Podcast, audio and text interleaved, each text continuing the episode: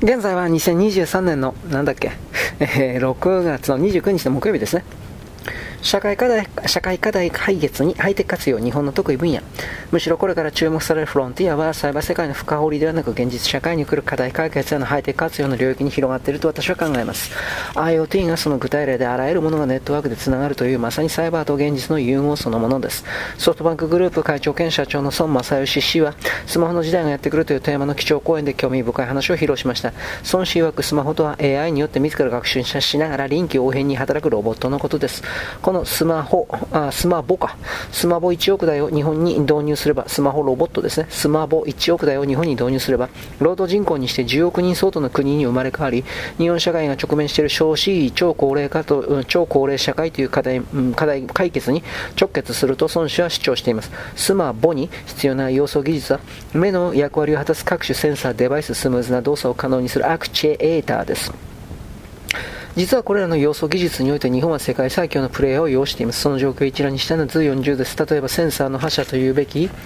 エンス、えー、時価総額ランキング3位、世界一の高性能モーターを製造している日本電産、同10位、コンデンサーをはじめとする高性能部品の村田製作所、同19位、半導体製造装置の東京エレクトロン、同6位、半導体向けシリコンウェハーの信越化学工業、同8位、光学ガラスのニッチトップ企業、ホヤ、同17位などは、サイバーとフィジカルを組み合わせたサイバーフィジカルインターフェース時代における世界トップクラスのプレイヤーです。また、 GAFAM が提供する土管が安くなっていくと、それを通じて運ばれるコンテンツが価値創造の主体になっていきます。ソニー、同2は GAFAM と一線を画し、コンテンツにフォーカスした世界最大の企業だと私は捉えています。感動を届けることを企業理念として歌い、映画、映像、音楽、ゲームなどで世界最強の基盤を整えています。任天堂同15位にしてもゲームコンテンツに特化した世界最強企業です。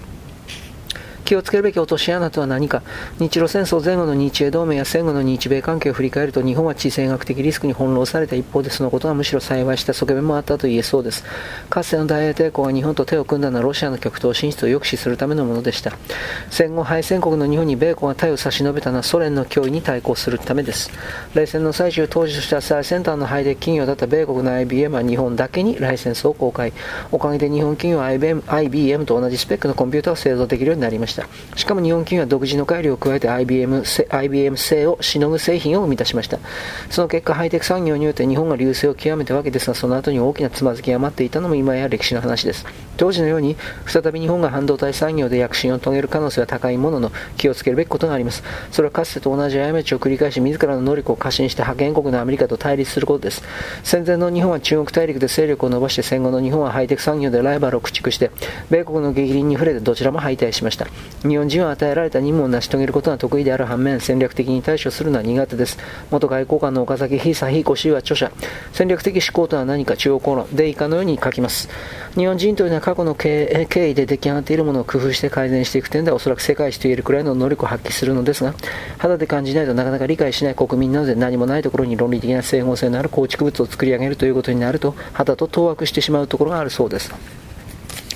ましてそれをコンセンサンスの上に築き上げていくこととなると、まずは不可能不可能ということになります。なぜ日本人には戦略性がなく過信しがちな傾向があるのでしょうか？それは、日本には成功体験しか存在していないからではないかと私は考えます。他国の場合は敗戦して領土を奪われたり侵略されたりという経験をしています。しかし島国の日本の場合は文化伝統を守って、明治以降も成功の連続でした。太平洋戦争に負けた後は約7年間にわたって GHQ に占領されたものの、国そのものが破壊されるようなことはありませんでした。米国から経済支援や技術提供を受けたことでその後の繁栄がもたらされたのも事実でしょう。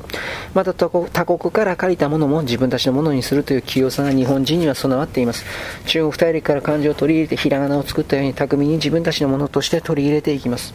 成功すると歯止めが効かなくなる日本の悪癖。このような歴史があるのは日本だけで価値観も含めて特殊なコミュニティを構築します。ただそれは世界から見れば異質なのです。日本人の過失を象徴するのは1989年に出版されたソニー会長森田照夫和夫と、えー、作家の石原慎太郎による共著ノーといえる日本公文社です。当時日本の半導体は世界シェアの約5割を占めました。その点から日本の半導体がなければアメリカは軍事装備が作れない。日本は最も技術が進んだ国であるアメリカにノーと言うべきだといった趣旨の主張を展開しました。同書に限らずバブル景気に沸く当時の日本ではこうした過信が蔓延していました当時そのような日本の言動に米国は激怒しましたそもそも半導体は米国の技術でそれを模倣した日本が瞬く間にシェアを奪って見下した態度を取るようになったわけですがそれは無理もありません結局日本、日米貿易摩擦が発生して日本は長期間にわたってデフレ不況にも苦しめられます。一度成功してしまうと論理性を失い、どんどんと対局を見失って大きな失敗を引き起こすのが日本の悪兵器です。日本最大の懸念材料は少子高齢化でもなければ終わらないデフレでもなく成功すると歯止めが効かなくなることです。そのような日本が世界の覇権国家になるとは思えませんしやはり強い国をサポートする役割を担うのが適しています。今後もしばらくは米国の時代が続くので脇からしっかりとサポートすることに徹するべきでしょう。あとがき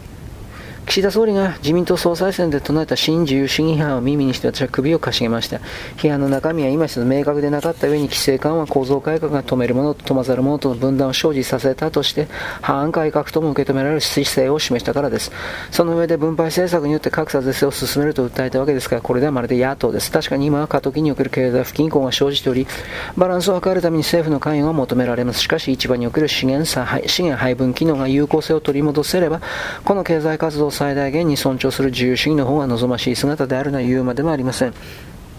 米国でも新自由主義の是正が求められていますが、それは目覚ましい技術と経済の発展が副作用をもたらしたからです。AI、ロボットなどのテクノロジーが生み出したライフスタイル、ビジネススタイルの変化と、生産性の向上が市場の能力をはるかに超えてしまい、一時的な資源配分が市場経済だけでは完遂できなくなって政府が介入せざるを得ない時代に至っただけの話に過ぎません。究極の市場否定は資本主義を容認した鄧小平以来の戦不論を否定して、共産主義的資源配分共同富裕を打ち出した習近平政権です。それが中国経済の死に至る病をもたらすことに多くの人々は気づいているはずです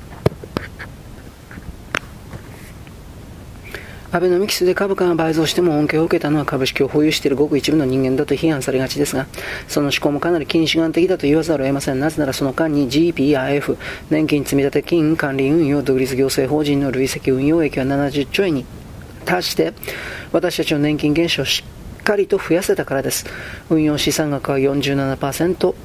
増加。こうして国民の富を増やし老後の不安解消に大きく寄与したのは明らかでこの事実を棚に上げたまま新自由主義がもたらした格差拡大だと非難する大間違いです。むしろ米国では株価上昇を機関エンジンとする株式資本主義が金融の最新型として推進されます。それは本書でも繰り返し述べてきたように銀行による信用創造に代わって株価上昇が人々の購買力を育むという金融メカニズムです。かつて中央銀行の目標は持続可能な最大マネー供給信用創造による購買力創出でしたが現在は持続可能な最高株価の維持に置き換わっていると言っても過言ではありません。好き嫌いや正しいかの間違いかの議論以前にそれが揺るぎない現実なのです。読者の皆さんに改めて認識していただきたいのは株式資本主義の基本が基盤が既存したまま放置され、マイナスのバブル資産デフレを発生させてしまったことこそバブル崩壊からアベノミクス前夜まで続いた日本経済一人負けの根源だったという事実です。そのありさまとは真逆で、リーマンショックから11年間で株が6倍となった米国の成功は株式資本主義が見事に機能したからです。とはいえ、ここから先には株式資本主義によって日本経済が本格的な発展を遂げるフェーズが待ち受けているはずです。はい。というわけで終わっております。少しはですね、えー、なんというかな、前向きになれたかしら、ということを言うのであります。はい、よろしく。ごきげんよう。